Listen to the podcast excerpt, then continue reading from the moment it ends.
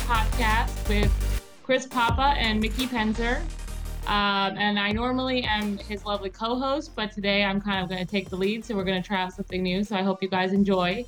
Um, and Genghis Cohen is here too, but he's going to be quiet.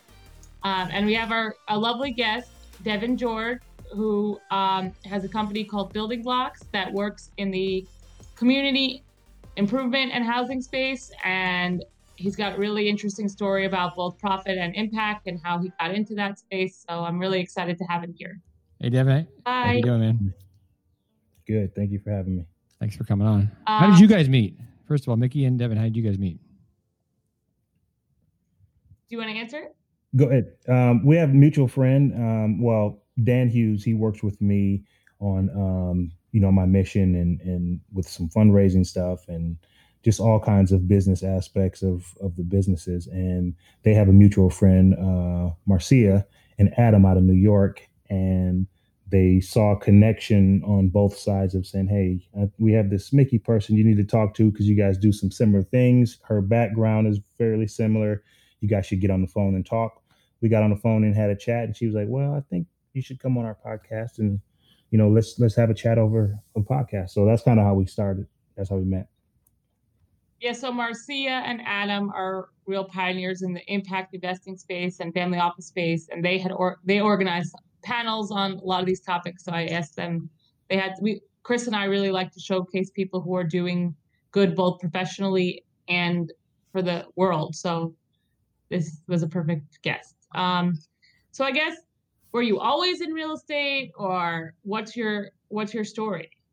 Well, I started off um, really taking a, a passion for real estate probably midway into my career. So, like, I played 11 years in the NBA. I would say around year five and six, I really kind of figured out that, you know, once I retired, I'd like to get into real estate. Um, I enjoyed doing it, I enjoyed the process. And then they also have this uh, summer class that we could take at Stanford um, for NBA players only with the top business uh, professors Wow. um, at Stanford. It was a private, intimate course where they would bring in all of these different fields of people from Stanford, from the Googles to the garage band guys and um, entrepreneurs and uh, franchising and um, team ownership, all of that to see where you would want to get into. And real estate was one of the ones that kind of that that was I was most passionate about and learning and, and getting in. So I started kind of you know getting into that and you know once I retired, I kind of had a feel that I was ready to just jump right into post retirement. So you're you're our first uh, former NBA player on this podcast, which is pretty cool for us. Um, but where, did you grow up uh, around people doing real estate or, or, or business, or how did you kind of what was your upbringing? Uh, well, I was I'm from North Minneapolis, and um, everyone knows it's it's one of those underserved communities that um, I was able to have some success um, and use my upbringing to you know fuel me to try to do better and be better and to help others. And so that's where I'm from. And um, I got into real estate. It was just really something that I enjoy doing. You know, as we get into the NBA, people find out their passions and hobbies and things that they like doing. Um, I always enjoyed remodeling my house or buying a home and selling it and moving on to the next one or redoing my kitchen or redoing my bathroom. And I always liked Mhm. real estate, that process of building. And so that's the area I really enjoyed the most um, once I kind of start doing some internships and looking into, um, you know, working with developers and seeing how their life is and what they do and duties. And I just want to jump into it. that class at Stanford sounds really interesting, and it's nice they were kind of preparing you for life after the NBA. Yeah, Uh, they were. They really were. Um, so you mentioned when we had our call um, that you had gotten some passion for community work from how you grew up, but also from some work that you did um, as part of being on in on your teams. Can you tell me a little bit more more about that? Yeah. So, you know, basically, I got heavily involved in doing a lot of our community engagement, um, mandatory events that each professional team has. You know, when you see on TV the commercials and the Read to Achieves and people going to the Ronald McDonald's house, those are mandated by most of the leagues, the NBA, the NFL, that there's so many, each team has to get into the community and do so many events because these people in the community support our teams They want to make sure that guys are actively getting out into the community and um, serving back the communities that love us the most. And so I kind of got thrown into the role of doing a lot of that community service event. I was on a star-studded team. I didn't have commercials to tape after practice, and so I didn't have a family. I didn't have kids at the time, and so they were like, "Just send Rook or send the young guy." And so I was always doing it. We developed into you know certain cities really enjoyed me coming. I enjoyed it. The kids, me coming to read a book for 30 minutes really changed some kids' lives, and they thought a Laker came and visit them. So I thought it was pretty cool. And so I got, you know, I just kind of get getting more and more involved in it. So tell us about Building Blocks. What is Building Blocks? So Building Blocks is really my nonprofit I started um, post uh, my, my in post career uh, basketball days. Is really um, I was always heavily involved in doing community work. So while I was playing, I sponsored a program called Why Can't I Go, and it was really just what it says. Why can't I go? You know, there's a lot of kids that are in these areas, underserved communities, that never really really leave their four block radius. I mean, in Minnesota, we have uh, the Mall of America, which people come from all over the world to see, mm-hmm. And to see this Mall of America. There are kids that are living one bus ride away that have never even stepped a foot in Mall of America that really don't even know what location or direction it is in. So that just kind of gives you an example of how kids are just stuck in a box, and that's all they know is their community, their school, and those four block radius. So why can't I go was created really to get kids out of their environment that are really excelling, doing good. They do community service work. They're staying out of trouble. And so it's why can't I just take a trip? So I would fly um, two groups out twice a year of 10 plus a few chaperones to come and see a, a, Laker game, meet some of the players, go to Disneyland, um, get them hotel accommodations, and just give them something to, else to look forward to other than those four blocks. And so just things like that just kept boiling, you know, kind of building up. I was always talking to friends that I played college basketball with, they got involved in, they were principals or they were teachers or social workers or they were coaches. So I'm always going in developing relationships with young people and teaching and talking to them. And really, that's when it kind of hit me of what I need to kind of really get into. I was always in real estate. I did luxury apartments, but now at the time I had owned this these plots of land in my in my community, and that's when I said I want to get into affordable housing because the the message I was preaching to the kids of getting an education and eating vegetables and broccoli, no one's really listening and paying attention because all those kids are in survival mode. You know what I mean? So if you're in survival mode, you're trying to figure out where you're going to live or what you're going to eat. Somebody coming in and talk to you about going to school, that's probably secondary. That's not even on their mind. Who cares about getting good grades or going to school? I don't know where I'm going to live tomorrow or tonight.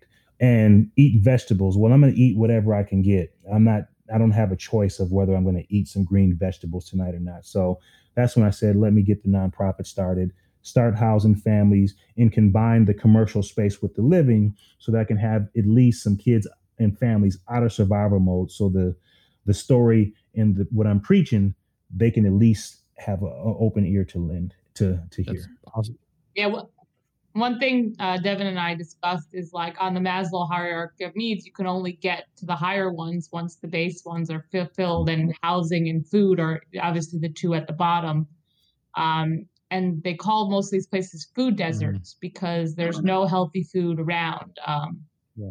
And my, my my best buddy just moved from uh, Venice in in LA, right? He just moved to Inglewood, and so it's a big difference as far as like the uh, the food situation. He's like, yeah, it's a, mm-hmm. like a food desert out here. It's like he's never experienced that before, but it's just yeah, there's only fast food restaurants like within all the mm-hmm. couple blocks of his where he's living. Um, so so how do you? I mean, that's that's awesome. I mean, it's amazing. How how does so you have a plot of land? How do you? If I had a plot of land, how would I get something built on there that's affordable, like housing? It sounds like a lot of work and a lot of people you got to know and talk to, and like. it, it it is it really is it's it's it's it takes a little bit more work on the deal structure on how to get it together because it's not as simple as just building something, charging rent, and then paying your mortgage. Yeah. It's um, caps of rate that you, you can't rent. You know, you got to rent to a certain amount, so you creates these huge gap. Because what most people don't understand is it doesn't matter for the most part, other than like stainless steel and flooring and hardwood flooring and units. The steel, the concrete, windows, that's it doesn't cost. It doesn't matter if it's in Beverly Hills or if it's in in in Watts or South Central. You're going to pay for concrete what concrete yeah. is. We're going to pay steel what steel is. So yeah, you can do, you know, get a little cute inside the units with stainless steel and stuff like that. But for the most part, structure and building contract, you know, building new uh, construction is expensive. So when you want to build clean, affordable housing in certain areas where you can't command the rent, you're going to have a huge gap. And that's where all the work really comes in is you got to do fundraising. You got to get the city and state and county, everyone kind of tied in and investing in and creating partnerships. And so that's what I've been able to do is kind of bring, you know, local uh, foundations, uh, myself, the nonprofit, the city, county, and state. Everybody has to kind of come together and chip in on this because it's it's a it's a it's a group effort to make it go. There's no way we can build a twenty million dollar building in the middle of an underserved community, charge enough rent to pay the mortgage. So there's got to be a lot of people that buy in. And that's just what it is. And that's what i always am studying is one you know how can i make sure i can highlight the city doing this is beneficial for you? We're going to crack down on crime. We're going to clean up vacant corners. We're going to put these buildings on tax roll. How is it good for the developer? How is it good for in, you know the neighborhood and community? And then how is it good for you know the overall everyone that's involved and um, you've talked about some of the things that make it more difficult uh, but what are some of the advantages of it in, for investors for choosing this type of investment product? Uh, they're safe. They're a lot safer than a lot of the uh, other investment vehicles, and um, a lot of people are uncomfortable because it's not something that they've usually used in their wheelhouse. You know, people are used to doing a certain way thing a certain way and a new form of investment or a new terminology of things really gets people scared away um, that they really are uncomfortable with it. When the reality is, it could be a very, very good, uh, safe investment. And that's what it is. I invest in my community. I have my business in the community. And that is a business that is fairly safe for me. And I, I can compare it against any other other businesses. Are you uh, you mainly invest in Minnesota, Minneapolis? No, I actually have this model that I've started, and that was the that's where it started. And so the best thing, you know, that um, that we're able to do is bring people in. They can kind of see how it goes, and they can see the building itself with their own eyes. They can see the program, and then immediately they want that same building in their state. So we're in North Carolina, um, Columbia, South Carolina, um, uh, Augusta, Georgia, and then have another one going up in Brooklyn Park, Minnesota. So it's we have uh, about five or six in the pipeline ready to go to, excuse me, to take this model there. So when you go into like Augusta, Georgia, like you land on the ground, and then do you have to like, what do you do next? You're like, all right, I got to find every, you got to go meet everybody, and like, are you just going around to all the all the municipalities and all the people shaking hands? That yeah, and, and using and there's a there's a connection with all of these um, places where I know somebody that's there. Like, hey, man, I need to get one of these in my neighborhood. This needs to be here in New Orleans and then I, you know, that at that point I say, come down, check it out, see what it is. And then when they come down, they want it. And then from that point, I say, hey, here's the connections and here's some of the people we need. We need, you know, who's your councilman, who's your people, who's in the ward. And that's when we kind of pitch the idea of like, hey, we're coming here. I'm a newcomer, but I'm partnering with X, Y, and Z or whoever is from here. We're partnering. We want to do this project here. You know, what would be, um, would there be any objections or anything to to doing something this. So the local, you know, brand that's there um, helps, and then also the track record and the ability of me working with the funds that we'll be requesting or the partnerships that we're looking for in each of those cities. They'll see if I've established that in other areas, and that I kind of know the formula of you know what's going on, what to do with the dollars, um, because it really is something that they really like to see the experience of. Hey, have you dealt the, did these type of deals before? Um, what's your experience with dealing with these type of dollars, and how do you and if you know how to put the deal together? And so that's kind of you know the process when we go into new areas of getting in there. And then from that point, um, we identify areas that we would like to put a project in. You know, we listen to the community, we see where there's opportunities, we see where there's vacant parcels of land or beat up buildings that need to come down to enhance the community. And then from that point, I do a fit plan, have the architectural tell me, hey, this is how many, this is how big of a building you can get here based on the rules. This is how high you can go. Here's about how many units you can get in. And then we kind of back in from there. Is there any certain thing you're looking for in a in a place besides a just like an opportunity to like a place to build it? Is there any certain thing characteristics of the community you're looking for? Um, it's really the first thing is we want to really make sure that who we're see who we're serving. I want to see where the income level, um, what the what the problem is, what the issue is in the community, and a lot of the same thing. A lot of the issues that are in one community, there's no different than New Orleans or Augusta, Georgia. It's pretty much the same. We'll tweak what's needed there. There may not be a need for a grocery store because there's one, there's or one or two within range. So we will take that out of the equation. But for the most part, you need the housing, you need the social services, because a lot of times people think that it's the only thing is oh we just got to build these a bunch of these buildings and the problem's over no it's the services that come around with it and that's really what i call the secret sauce and that's how mickey and i were both talking about hey you have to have those services in there to support the people that are in there because just getting them into a home is that that's half the battle but it's much more to have some services out there they can rely on and, and support them.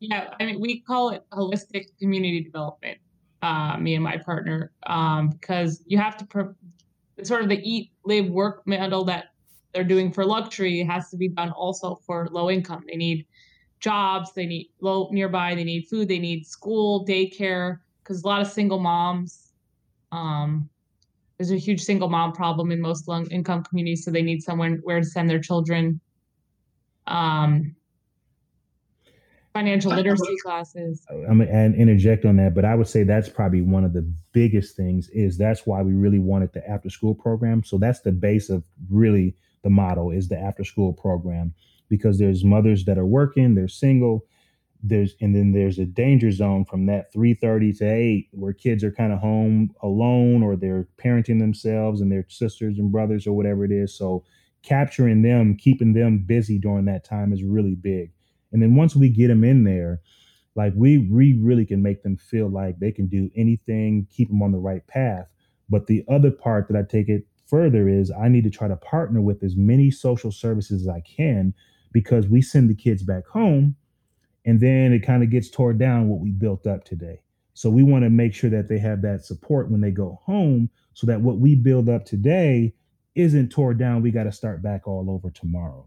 The kid doesn't believe that they can do anything nope, we're going to start back over. You can be that lawyer that you're talking about. You can be that developer that you're talking about. And so when you go home, you know, sometimes because the mom or the situation of the dad or they missed the boat, they don't believe their kids have a chance. But no, the kids have a chance. So that's one of the things too. Do you ever do work? I mean, one of the I live in I actually live near not that far from Stanford. So I mean, there's a huge, it's a very pretty affluent community here, as you as you know, and like um, there's a real need for affordable housing because they're I mean, they're everything's super expensive, but not everyone makes a lot of money. Mm-hmm. Mm-hmm. mm-hmm. and so, like one of the things everyone calls for is like, oh, we need more affordable housing, more affordable housing here. Like, of course we need that, right? But it's like, how do you do that without like Joe Schmo developer? You know, in Palo Alto is required to put, I think, a couple units, affordable units in every building they have there, but if they put more than that, they're not going to make any money off it, right? So they're not going to build. So you got to make it a you got to make it. I, I don't. Know, there's some sort of way where people can, developers can develop, still make money, and also put affordable housing in there. I right? yeah yes I, I I believe that, and it's just from me from looking on the outside and from doing both market rate and affordable housing. It's really the difference is how you structure it, and two, the profits are really they they they say the same thing to me, and I think the majority of it is just the control. Once you do affordable housing, there's a lot of other partners, silent partners that you have to you have compliance.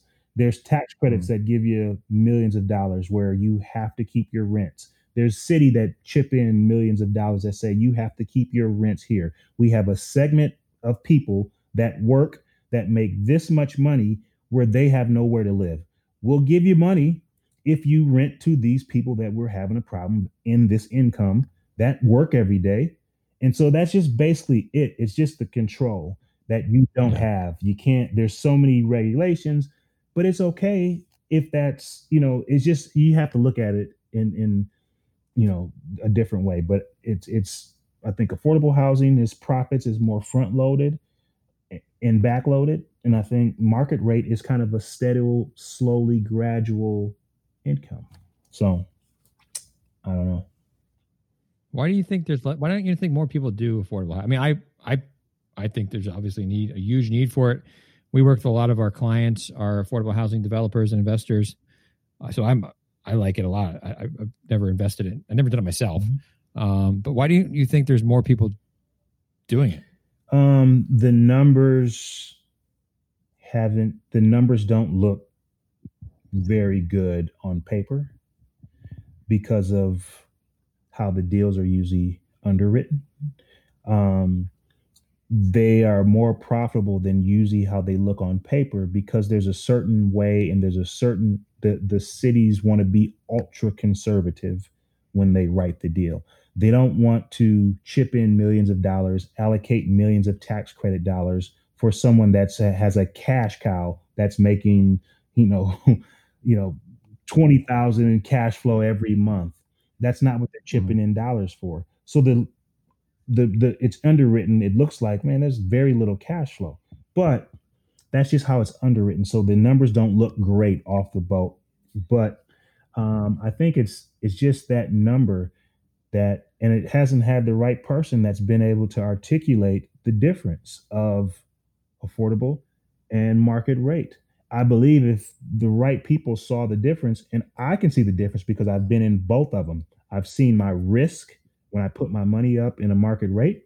I've seen what that risk is of if the people don't pay, then I'm in trouble. I've seen the mm-hmm. market rate where I have millions of dollars still stuck in the building until we refinance or until I sell it off.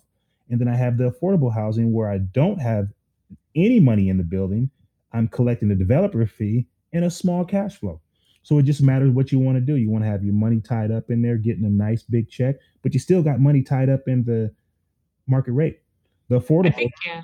you know. So I think that's what people don't realize. So because we've been in such a bull market, people loved luxury because it was like, oh, money now, money now, money now. But then mm-hmm. once COVID happened, I think people got kind of a reality check, mm-hmm. and like a lot of the old school developers were waiting for this reality check. They were like, oh yeah, these young guys are just pouring money and over levering and they're going to get hit.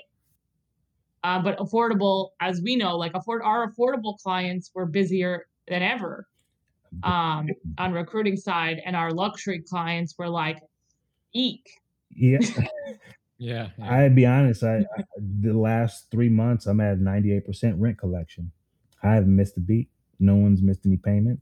I think maybe I had one person that needed a payment plan, and one person that was late but that person has been late all you know it wasn't covid wasn't, wasn't covid related. So um, right. um, you know i've been sleeping really good at night as far as getting the mortgage paid you know because the who who my partner is really you know i've, I've used tax credits and city dollars and so um i don't know What's um some of the best advice that you give these kids when you go to speak to them from the low income communities about how they could have a better future and what they need to do to, to get there? Well, that's a good question. Is one is relate with them and let them know I was sitting right there where you are. Letting them know you remind me of me. The kids really love when you kind of put yourself in their shoes and they understand that you've seen what I've seen You've had these same obstacles that I have. You've had you've heard the same gunshots and shootings that you've had, you know, and so I always let them know that, you know, I was there, that there is a way, there is a better way, and encouraging them. And one of the biggest things that I really want to preach to them is when I I like to bring in a lots of different professionals of people that run nonprofits, people that are in business, doctors, lawyers, people that own barbershops and let them know this is success in my eyes and that it's not just if you play basketball or if you're seen on TV or if you rap. So kind of getting them and conditioning them that this is what success looks like. Show them the architect that does all our buildings that's minority owned, you know, a, a black architect that can do this. He built these buildings. So just getting them to see those things and getting them and signing off on this also is success. It's not just if you go to the NBA. This is successful too. So that's one of the main things that I get to them. And and also exposure. there's you have to bring in different things because we don't have exposure to there's people don't understand there's all kinds of stuff that's going on that kids could be left behind like they didn't know okay once they see i like the lawyer i want to be a lawyer a doctor what's the process? What's the steps? What do you have to do well you got to go to school for here and you got to do this four more school years here and you got to do your residency? So that's one of the things that's the main thing that i really want to point out to them is success looks so many different ways. And let's not just keep our success tied into what i did. Yeah you really only know like what you're when you're a kid what's outside your front door like what your parents are doing right? Mm-hmm. so um, what do you uh, see building blocks doing over the next couple years? Getting into more communities? Are you, are you doing different things or? Yeah, that's what we've been working on is is really just scaling up. Now that we kind of have a, a, good game plan on what goes in, what we need to do, um, and just kind of seeing how it works is really just scaling up and try to put this in as many communities as possible because this is not just a North Minneapolis thing. This is an underserved community model that could go in that we could easily tweak what needs to happen what the you know because there are some resources that certain communities have. May may have more grocery stores or they may have better transportation or whatever the case may be and we would just tweak that around. But the meat and potatoes of the building blocks model can go anywhere. You need affordable housing we need the after school programming and we need partnerships with social services to help the families that are in the building what's your best advice to somebody who wants to sort of help more low income communities and it works in real estate how they can help? And how can they help you specifically too? Uh, there's a couple things that would help me. Um, first is uh, help me get the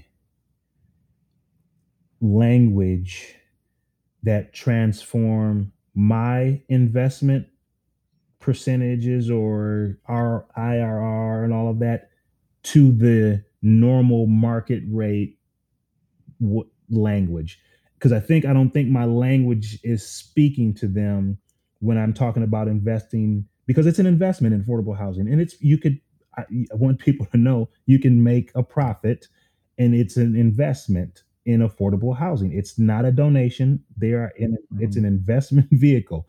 So I just don't have that terminology that most people are looking for that translates yeah. from affordable to hey you get a 35% roi and i don't have that capability but i could tell you hey here's if someone's put a million bucks in the property here's the date they would get their million bucks back here's the percentage i could give them on their million bucks here's the boost that they would get for being investing in here and here's the cash flow that they would get. Add all that up. What is that number? Because i think that's what i'm not doing correct is speaking that language. Hmm. yeah i think a lot of people average joe thinks affordable housing oh yeah i'm just doing like i'm giving money away. But it's really like people just it actually it, it could be a selfish thing too in a way like you're getting money back. It's your investment. Like you're making money on this right? Yeah we could definitely talk about that on our next chat a little bit and that's the part that I love about what I'm doing is I'm a developer. I chose to develop in my neighborhoods and underserved communities. I'm building up the community um, and making a living from it. And it's not from the community, it's from the corporations that buy our tax credits that's allocated. So it's from the big corporations that when I allocate the tax credits, the f- developer fee is in that. And so it's not necessarily, but it's it's a win-win. I got a great business helping people in a neighborhood that is needed most. So I love it.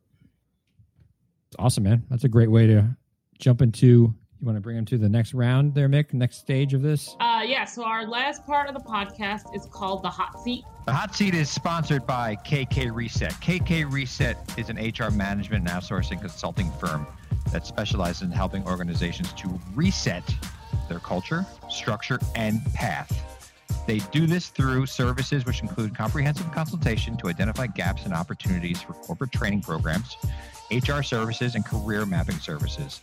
They've collaborated with nonprofits, startups, and academic organizations to protect them from liabilities, reduce turnover, and preserve their brands. They have also collaborated with a number of my clients on the real estate front who are not large enough to have their own in house HR program. So they outsource it to KK Reset. KK Reset comes in, maybe sits on site a couple days a week, and provides you know everything you need from an HR perspective for your for your firm. So it's a great uh, resource for those shops who just maybe it doesn't make sense for them to have in-house HR function.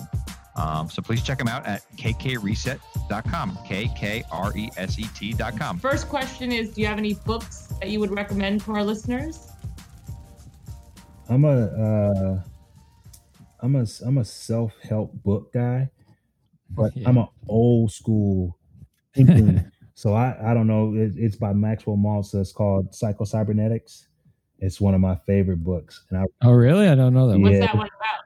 It's just it's really about training your thinking. So I'm a positive thinker. I think good. I don't let bad situations come in and overtake and take my mind and oh the world is ending this and that. I try to look at the positive in everything and create those positive habits and positive thoughts in my mind.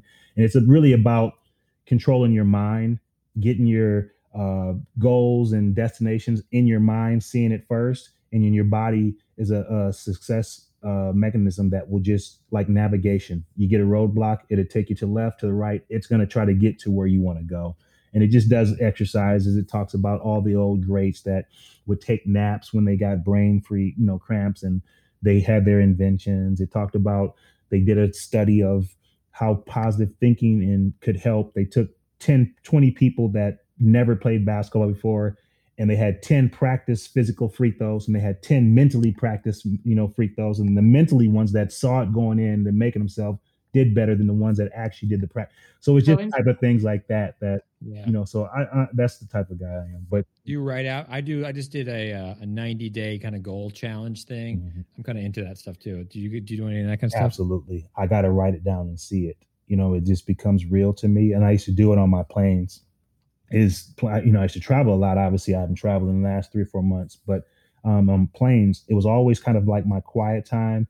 There was no emails, there was no phone calls or anything. I could ever, you know, just sit back and relax and kind of think. And I would always kind of do a little journaling goals and put it down on paper. It was just relaxing to me. I don't know if it was like the air of the airport and the, you know, yeah. the noise and kind of, you know, kind of the quietness. And so that was kind of a place. But I, I'm a big person of writing stuff down and seeing it. What about um do you have any podcast recommendations that you listen to? I'm new to the podcast. I'm like get you're, you're lucky, but you're on the best one. That's amazing. So I'm new, to, that's why I apologize. I you know we had a little trouble getting on and getting started, but um I just recently um started getting into trying to you know jump on the podcast and you know hitting my phone and scrolling through and trying to look at some things and so um, I'm new. All right. Well, I will only answer that, that one. How about since we're in COVID times? How about TV shows you've been watching? I need some new TV shows. Oh man, I've been watching all kinds of Criminal Minds. I just finished up. uh oh, that one's good. Um, How to Get Away with Murder. I just finished that one up last night. um, those are the shows I kind of like. Those little, um, those type of murder shows. Like Criminal Minds will really like screw with you. I, uh, I, I like Scandal, and uh, you know I like all those shows. so NCIS, I watched that one. So those are CSI was my old one. So I like those type of. Those Which city of the CSI? I, I used to faithfully love Vegas, and then Miami, and then uh, I kind of fell off from that. But those are, those are my interests when I'm scrolling through Netflix. In documentaries, I like learning and hearing people's side of view of certain things. Um, documentaries. Cool. Uh, so our next question is, what are some things you like to do outside of work? Outside of work, I am. I like traveling. Um, I like bowling. We're a family of bowlers, oh, yeah. um, and uh, I like you know really doing things um, with friends uh, outdoor barbecues and stuff like that. I'm more of a intimate, private guy, but those are things I like doing. Did you ever bowl a 300 before? I have not. I have not. Um, dad and brother have before. Oh yeah, yeah, they yeah. We got oh, wow. family of bowlers. Well, maybe our next 90 day challenge, you and I will both write down. what advice would you give to your 20 year old self? Ooh. Um, I would say uh, I would have started early. I wish I would have started earlier um, of really getting going, internships, you know, taking things serious. Um, I see there was a wake up call. So my first contract was three years. Um, second contract was four years. But then going into my eighth year, I sat on the market for like, you know, two months.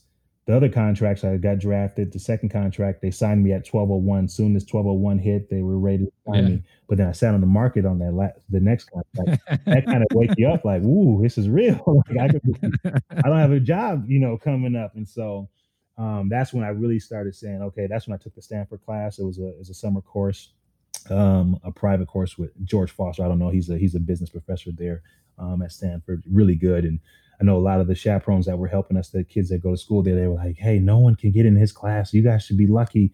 This guy is teaching you this." And so um, that was good. But um, I started early. I would have started much earlier. Um, but you know, when you're 20, you get drafted and you're in the NBA and you got a contract. Oh, life is good. It goes on forever. And then you get drafted again. You know, you kind of relax a little bit. Um, and so I was never drafted and I had the same attitude. Oh. So I wish I started earlier. uh, I was going to Stunt Tours as an infant, so a little bit different. Um, but I was never drafted for any any sports of any kind. I'm a big tennis player, but um, to my father's disappointment, I did not play in college.